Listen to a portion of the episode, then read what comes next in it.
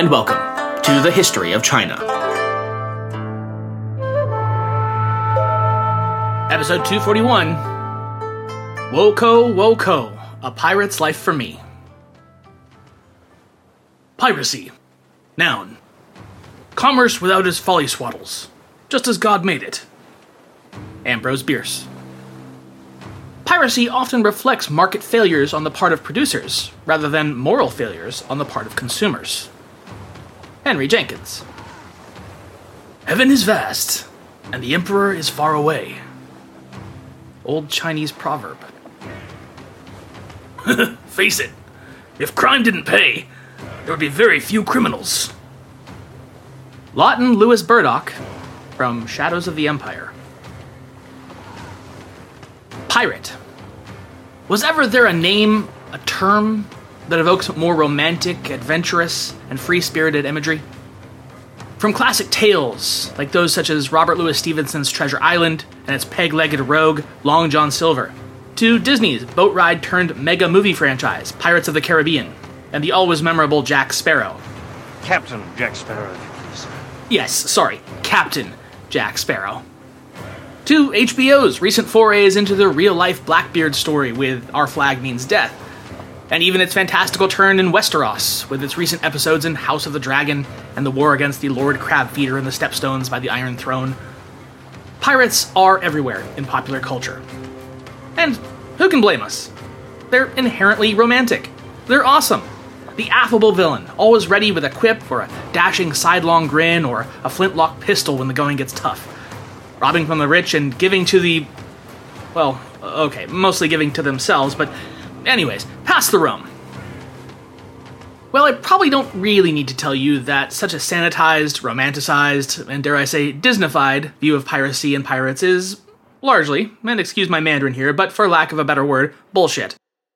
A pirate's life for me meant a lot of things, but rarely ever more than just a desperate escape from an even worse situation. And damn the downstream consequences. Whether we're talking about the Caribbean, or the larger Atlantic, or the Indian Ocean, or South Seas, or up and down the Chinese, Korean, and Japanese coasts, piracy's brought in all types. Typically, those on the very fringes of society, or even those hanging all the way off the edge already, doing what they could, and what they had to, to survive even as little as another day. And so today we're going to begin what will become a new semi-side project of the show, one a little bit like my earlier Mongolian series, which will ride largely parallel to the regular feed, and likewise will be partly free where it directly intersects with the main show, but also partly bonus content that will be stored in the treasure chest where X marks the spot over at Patreon. Because, you know how it is, a captain's gotta make his coin somehow or another. So before casting off and launching in, let me suggest... request, and harangue you once again to consider joining our salty crew over at patreon.com slash the history of China for as little as one dollar per show to get access to all the primo extra content that I've cobbled together over all these years.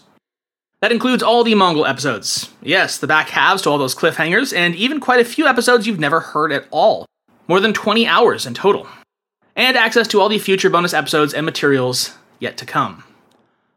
And I'm really quite excited about this Chinese pirate series, because, I mean, it's pirates! How could you not be in favor of pirates? I love two things in the world, and they're Mongols and pirates, and so here we are.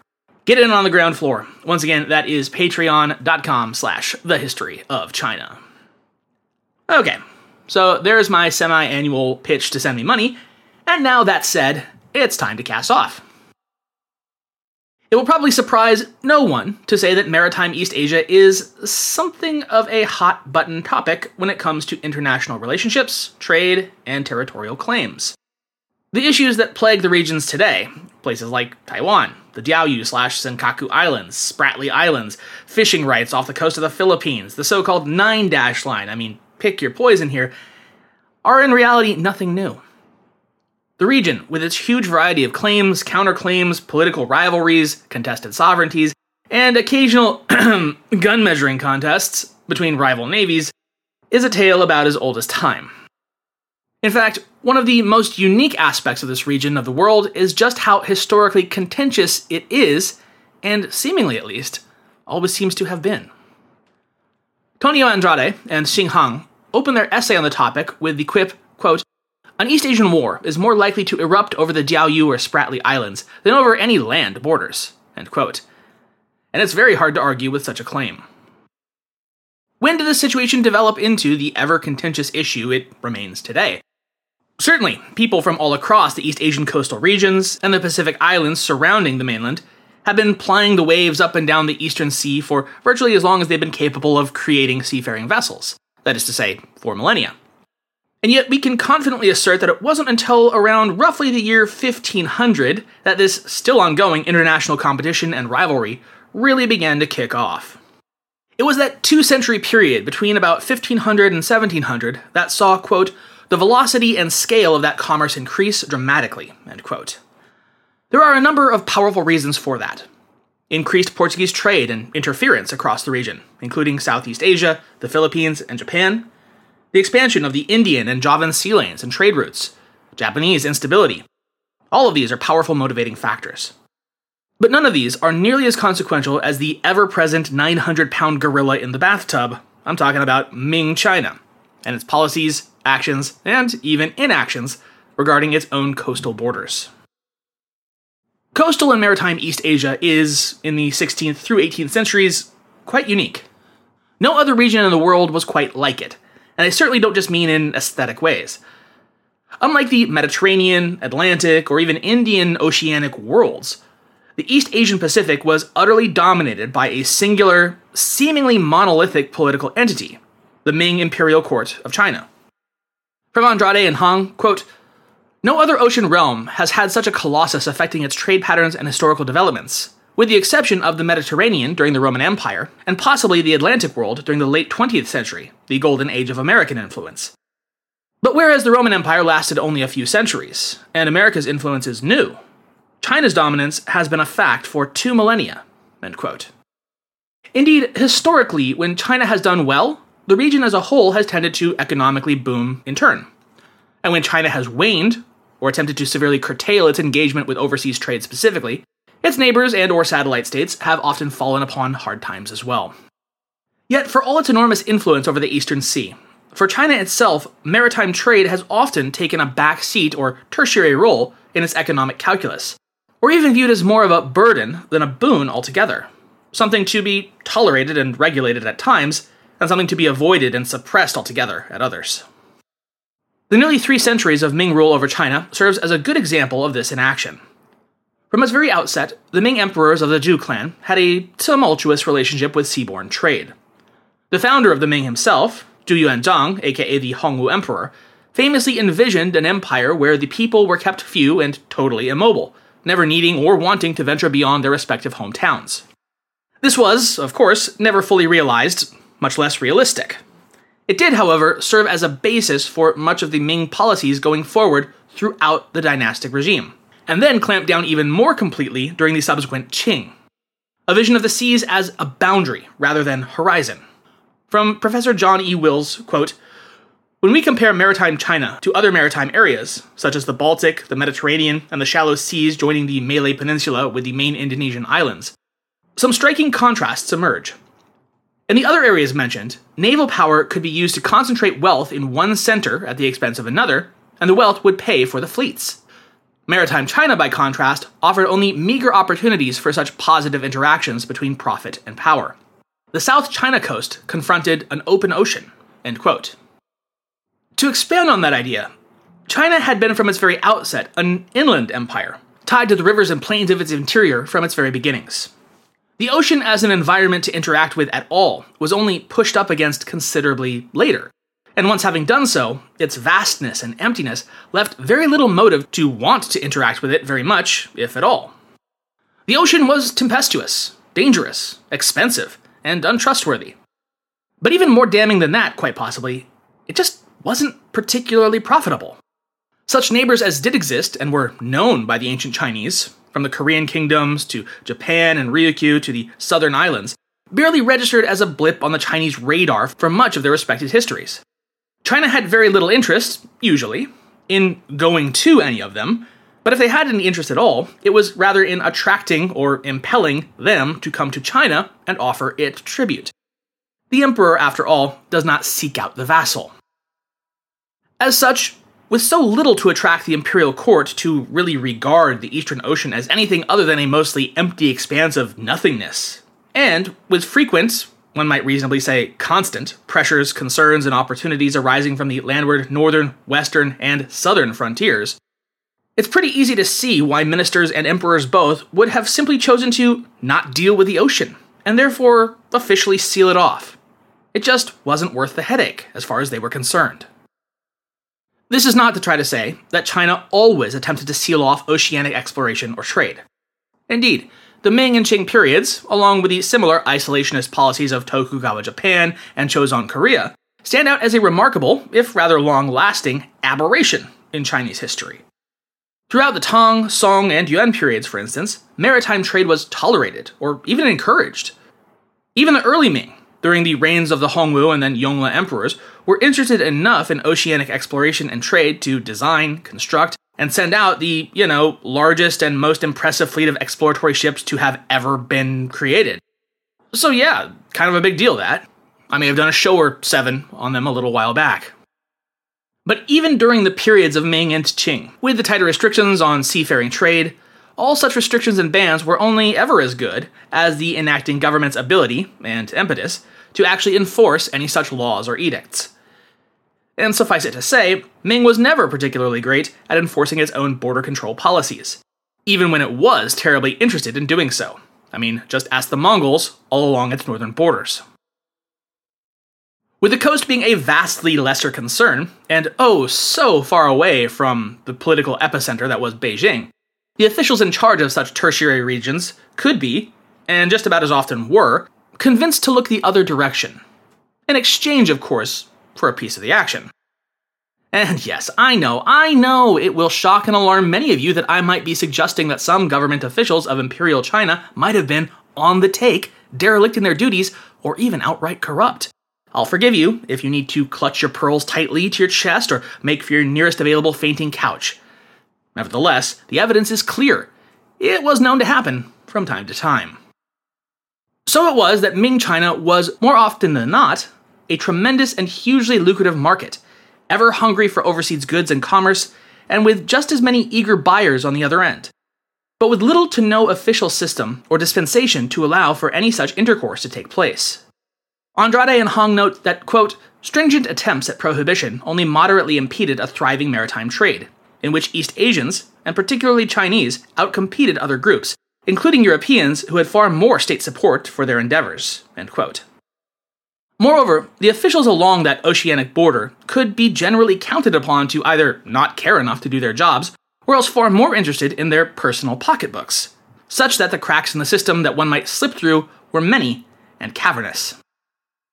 On the other hand, a lack of any kind of above-board marketplace for maritime trade necessarily meant that all such business was of the gray-to-black variety, the sorts of business with very little oversight and virtually no official service to turn to if things went wrong. Traders and businessmen were on their own, in a dangerous world, and it paid to have an overabundance of caution. Caution in the form of armed guards, big guns, an eat-or-be-eaten attitude, and a nice safe place to store your goods, ill-gotten or otherwise, away. Maybe a nice hidden cove on a tiny unpopulated islet somewhere, or maybe with one of the many regional lords in a cash-strapped and warring region like Warring States era Japan. And if that doesn't sound like the perfect ecosystem for widespread piracy, robbery, looting, and violence, well then I don't know what does. The first period of this era of piracy on the high seas of East Asia is exactly the time period that we've already been covering, pretty much the totality of the Jiajing Emperor's reign era, from about fifteen twenty-one to about fifteen sixty-seven. This early period constitutes the real Wild West era of the Eastern Sea, if you will forgive the mixed directional metaphor, during which pretty much none of the landlubber authorities could be bothered to even attempt to regulate or stem the tide of pirates, smugglers, black market merchants, and hey, good old-fashioned adventurers who plied the seaways looking to make their fortune and glory, or die trying. In this era, and well beyond, might made right, and it paid to set sail with as big of a crew, and even fleet, as one could reasonably muster. The kind of person who took up such a life was as varied as you could imagine, and just from about every walk of life as I earlier mentioned. What tended to be a unifying factor in many of these people who chose to walk the line between legality and illegality, and often crossed it, must have been the sense that the government was not there to look out for them, and that they therefore needed to look out for themselves, regardless of what the law might have to say about it. As put oh so eloquently by the infamous Welsh swashbuckler Black Bart Roberts about a century and a half later, quote, "In an honest service, there's thin commons, low wages, and hard labour. In this, plenty and satiety, pleasure and ease, liberty and power. And who would not balance creditor on this side, when all the hazard that is run for it, at worst, is only a sour look or two at choking? No. A merry life, and a short one, shall be my motto." End quote. Or to put it in a slightly more modern, less broguish tongue, an honest living offers little food, low pay, and hard work. In piracy, there's plenty to eat, easy living, pleasure, power, and freedom. All in all, this is the far better life for me. After all, the worst they can do is kill me. In other words, I'm here for a good time, not for a long time. The people who formed the pirate crews of the Eastern Seas were in virtually every way similar to their Western counterparts of stage and film fame. Or even more widely, the kinds of people who've operated along the fringes of quote-unquote polite society all across time and space. Quote, "Common people who'd been pressed into a life of outlawry for various reasons, and who had no plans or aspirations of their own. When they could make a profit through trade, they engaged in trade, or acted as brokers for other merchants and pirates. When they could not trade, they pillaged. And often, they both traded and pillaged." End quote. Though the Ming maritime trade ban was ostensibly in effect, very few people across the coasts, official or otherwise, could be bothered to even pretend to care. Where this held particularly true was in China's trade relationship with Japan. The channels and services of the imperial court that were supposed to regulate official trade, aka tribute missions, from Japan, were broken down to the point of virtual non-functionality by the early fifteen hundreds. This was at least in part because, well, Japan itself was broken down and right in the midst of its nearly two hundred year long civil war known as the Sengoku Jidai, or the Warring States period. The competing warlords of the era were hungry to better their own odds at gaining power in their homeland, and so were very eager indeed to expand trade relations with the vast wealth of China across the sea. And wouldn't you know it, in the fifteen twenties, and especially into the thirties, it just so happened that there was a whole slate of new silver lode deposits discovered all across the archipelago, coinciding with the Ming government shifting the basis of its own currency away from bronze and towards silver. This meant that silver prices were higher in China during this period than anywhere else in the entire world. Of course, businessmen, Japanese and Chinese alike, were not going to let a little thing like legality get in the way of this once-in-a-lifetime profit bonanza. This trifecta of circumstances, the profitability of Japanese silver in China, the Ming government's own unwillingness and inability to meet that demand due to its trade prohibitions, and Japan's own tumultuous, lawless situation, proved to be an almost laboratory-perfect set of conditions for massive and powerful smuggling and piracy rings to develop with near-total impunity. As I mentioned before, the very ambiguity of the seaways themselves between China, Korea, and Japan, and the governance thereof, exacerbated this situation. It led to an oceanic triangle of legal gray areas and effective dead zones that Michael Laver terms the space between. Of this, he writes, quote, "This space was characterized by a Chinese empire very much on the wane, a process of state formation in Japan whose culmination lay decades in the future, and a whole host of international characters who ran the gamut between merchant, pirate, patriot, and smuggler." End quote. Now, when it comes to the topic of violence, here we do tend to differ rather markedly from the Pirates of the Caribbean model of piracy. As is more and more widely known today, many of the most infamous transatlantic pirates and buccaneers were, oh, let's say that they were very much more into the theatricality of the roles they inhabited than the nitty-gritty details. There's probably none more so, or more infamous, than Edmund Teach, aka the Dread Pirate Blackbeard. Now there was a man who was a showman through and through, and to very terrorizing effect. He was purported, for instance, to have lit wicks and incense sticks in his beard before boarding a target ship in order to appear more devilish, although that seems apocryphal. I mean, try lighting a flame on the open ocean if you want to give it a shot. In any event, he carefully stoked his reputation of having absolutely no mercy upon his enemies. And yet, for all that, there are no records of him ever actually killing anyone. Apparently he wasn't even that good of a fighter in like a fist fight. It was all a lot of showmanship. The old razzle-dazzle. Not so much with the pirates of the seas around China. They tended to be a lot less theater-oriented than captains like Teach, and instead relied on good old-fashioned murderous brutality to speak for itself. Again, from Andrade and Hong, quote, "Indeed, the pirates of this period formed organizations so large and powerful that officials in Korea and China grew deeply concerned and began devoting considerable attention to military responses. The pirates deliberately stoked these fears, performing their bloodthirsty roles with gusto. Capitalizing on fear was a business decision. It helped the pirates expand their profitable smuggling and protection industries." End quote. In spite of this fearsome reputation, there were plenty on the mainland and Japan alike who were more than happy to do regular business of every sort with these pirate bands. Military officials, whose job it ostensibly was to suppress these bands of brigands, instead regularly acted as their go-betweens, fencers, and brokers with contacts and merchants further inland. Wealthy families, particularly in and around the famous shipbuilding cities along the Fujianese coastlines, would finance the construction of ships for these marauders, and often ensure that they were fully stocked and armed with cannons. Even the common people were known to widely sign on to the crews of such fleets in order to make a quick buck, either trading or raiding, before going back to whatever their normal jobs were after a sizable payday. Time and again, when the imperial court heard of such activities, they would make a great big show of trying to stop it. I mean, no, really, seriously this time, we mean it, guys. In fifteen twenty-nine, for example, several regional commanders at the port of Wenzhou were banished into exile when it was found that they were acting as intermediaries with the pirates that they were supposed to be hunting down. Subsequently, the Jiajing Emperor issued an order that the local authorities were to immediately seize and destroy any and all large seafaring vessels that those influential families could be using to foster illicit overseas trade. Yet when the officials moved, almost certainly very slowly, perfunctorily, and half-heartedly, to comply with the imperial edicts, the powerful families and businesses resisted and simply refused to comply or cooperate. Quote, "Overseas trade comprised an important part of many people's livelihoods, and it was in no one's interest to stop it." End quote. After what one must imagine to have been a comedically lazy shrug of, well, what are you going to do? We tried, guys. The authorities gave up and went home, thereafter simply ignoring any such edicts coming out of Beijing. Geis writes, quote, "In fifteen thirty-two, the governor of Guangdong was recalled because he had failed to eradicate local pirates who had been raiding the coasts for almost a decade.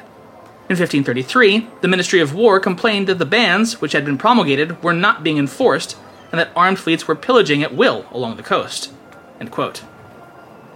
Yet, violent and lawless as they seemed, these pirates were actually well organized and capable of functioning in remarkably stable crews, especially considering the multicultural, multi-ethnic makeup of many of them. Though they would come to be derisively called Wokou in Chinese, a distinctly pejorative term consisting of the words wo, meaning Japanese or dwarf, and ko, meaning bandit, thief, or invader, essentially marking them out as being a foreign other who wanted to steal your stuff. In fact, the vast majority of the Wokou fleets were captained and crewed by Chinese. The history of Ming itself, published during the subsequent Qing dynasty, cited that upwards of seventy percent of such piracy during this era was conducted by the Chinese themselves, with just thirty percent being Japanese or other. The truth of the matter, however, was that it was always a significant mix. Such crews, though undoubtedly majority Chinese in makeup, were of a remarkably diverse cast. Quote, "Portuguese adherents contributed their powerful arquebus muskets, and the bands were rounded out by members from Southeast Asia and the Ryukyu Islands. One can thus speak during this period of what Peter Shapinsky has termed a hybrid maritime culture." End quote. In fact, the very build of the ships themselves attest to that diversity of makeup. Though mostly constructed in southern China and built with a more or less standard Fujianese hull and rudder design, as was typified by the treasure fleets of Zheng He, a typical ship from this period often incorporated elements of European style, especially rigging, far more complex than standard East Asian designs, which themselves relied on the predictability of the seasonal monsoon winds, and thus had very little need of the more dynamic sail systems that were common in Europe at the time. In terms of armaments, in addition to the Portuguese arquebusiers, it could as well be armed with imported European cannonry, which even by the sixteenth century was beginning to pull away from Chinese designs in terms of range and accuracy, and would as well be expected to have aboard a contingent of professional Japanese swordsmen to act as shock troops during a raid or shipboarding action. Quote, "The navigator could be Chinese or Portuguese, and he would use Chinese and Portuguese charts with place names marked in Japanese and Chinese.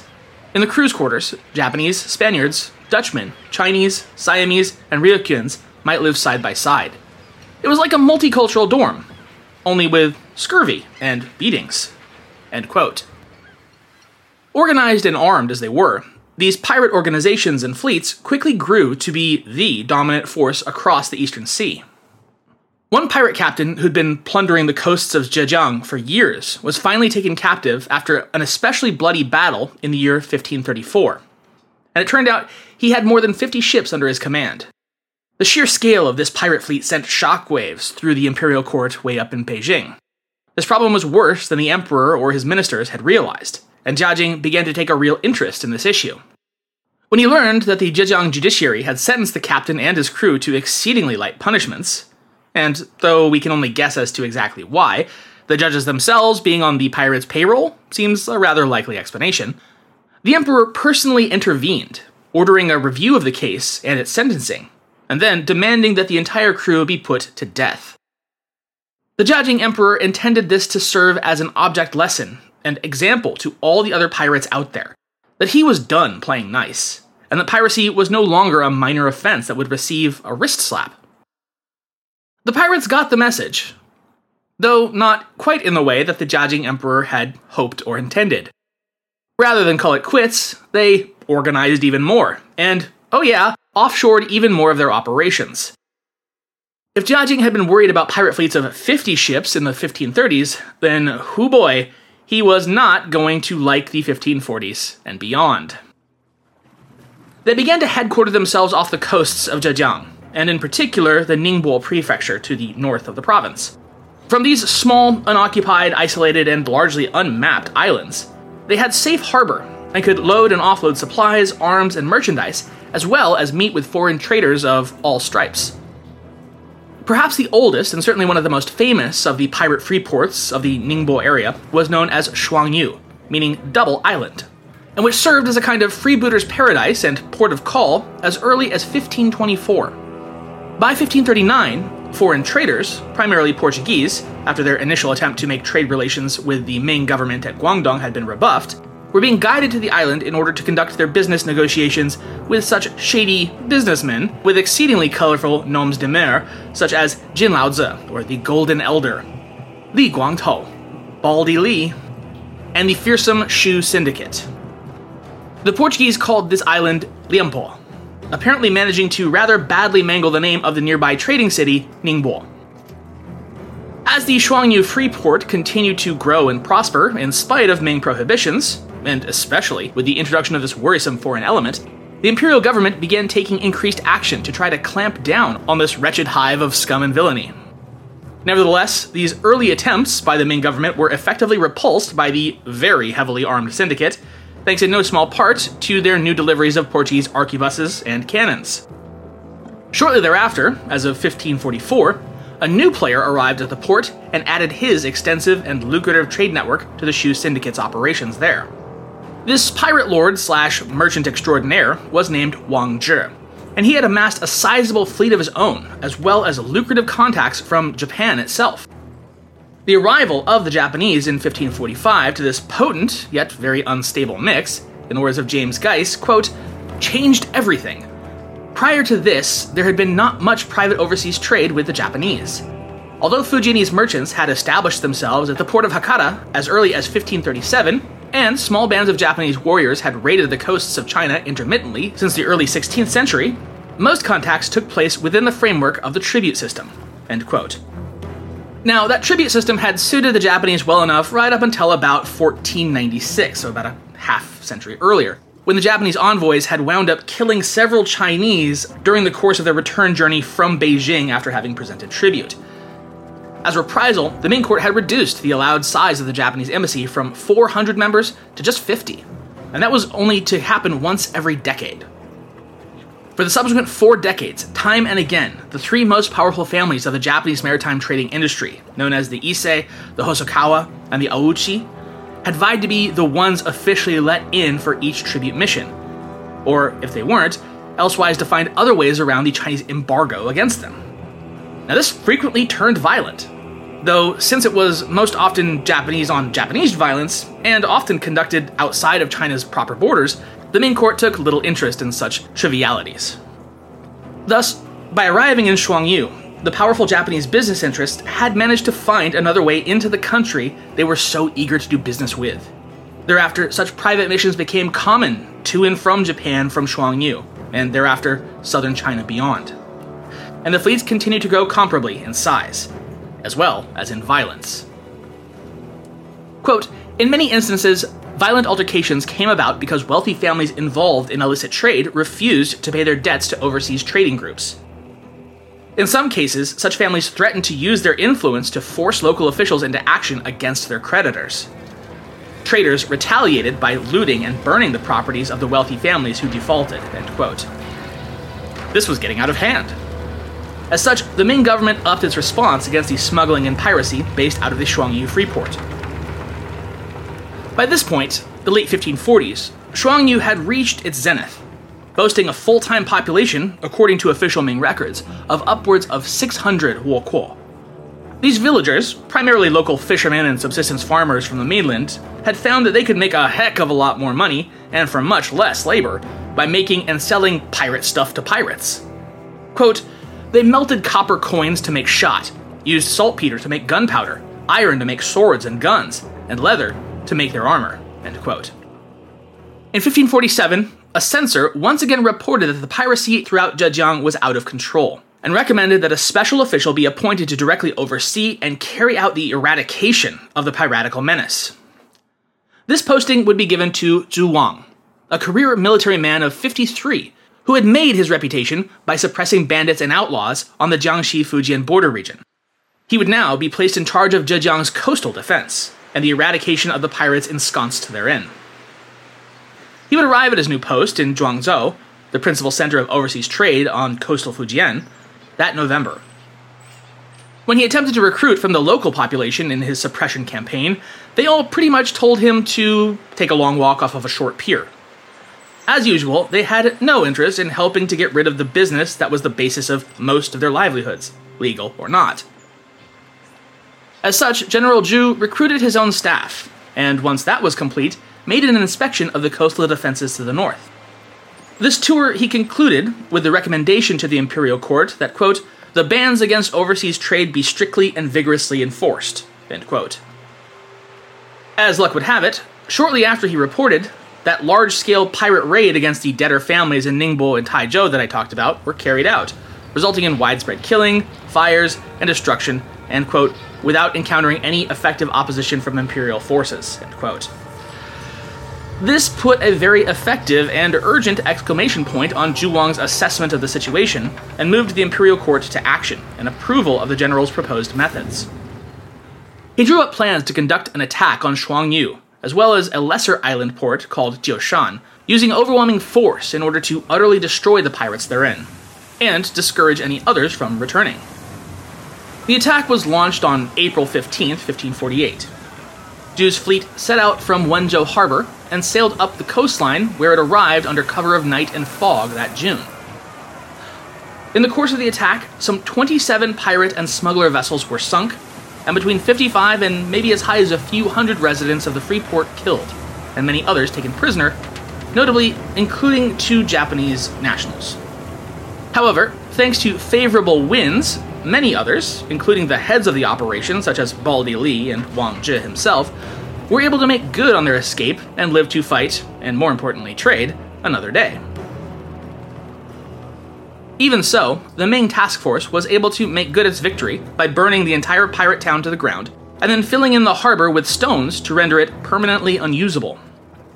Then, mission accomplished, they sailed back home to Wenzhou with backpats all around. As you might well expect, this did not permanently cease piracy or smuggling off the coast of Zhejiang. In fact, it was reported within days of the raid from an observation post in the Dinghai coastline, just north of Ningbo, that they had sighted more than twelve hundred ships making for Shuangyu per day. So yeah, nice try, General Wang Zhi, but you didn't exactly eradicate the pirate infestation. Shuangyu itself never really did recover from the raid, though. It had been made, after all, by the fuzz, which scared off business. As such, Wang Zhi and the Shu cartel did what shady businessmen do. They pulled up stakes and moved to an already established Site B. It's not like the Chinese coast had any shortage of islands big enough or remote enough to have a safe harbor, after all. Business continued, and if anything, picked up pace. As for General Zhu Wang, things did not go so well for him from this point on. As Geis explains it, quote, Zhu Wang's strict interpretation of his commission led to his undoing. He had executed everyone taken in the April fifteen forty-eight raid, despite strong protest from local officials. One of the people executed was the uncle of a Ningbo prefectural judge, end quote. And that, ladies and gentlemen, is what we call a pretty major whoopsie-daisy. After ignoring calls that he was overstepping his authority and bounds, Zhu conducted yet another anti-piracy raid against a fleet anchored off the coast of southern Fujian in March of fifteen forty-nine, resulting in many captives yet again taken, and again, on Zhu's orders, some ninety-six of whom were summarily put to death. By his own logic, he was doing great. He was cleaning up the scum of the sea one raid at a time. Great success. Back paths all around. Unfortunately for him, many others disagreed, not the least of which was that Zhejiang judge. A censor accused the general of killing people without proper authorization, and without waiting for official execution orders to arrive from Beijing. As such, Zhu Wang found himself swiftly removed from office and brought up on impeachment charges. Having been ill for quite some time, and doubtless certain that he was going to be found guilty, as the proceedings against him were being directed by a censor from Ningbo who very much disliked him, Zhu opted to commit suicide in January of fifteen fifty, rather than face conviction, disgrace, and probable execution. Quote, most of his work was quickly undone. His coastal defense fleet was dispersed, and early in fifteen fifty, local officials in Zhejiang requested that the bans against overseas trade be relaxed, end quote. The pirates had been dislodged from their biggest and bestest freehold, but they'd not been wiped out. They'd soon be back, and in greater numbers. That is where we're going to leave this swashbuckling tale for today. I hope you've enjoyed it, and next time we will finish up this early era of Ming piracy over the next couple of decades, to the conclusion of the Jiajing era in the late fifteen sixties.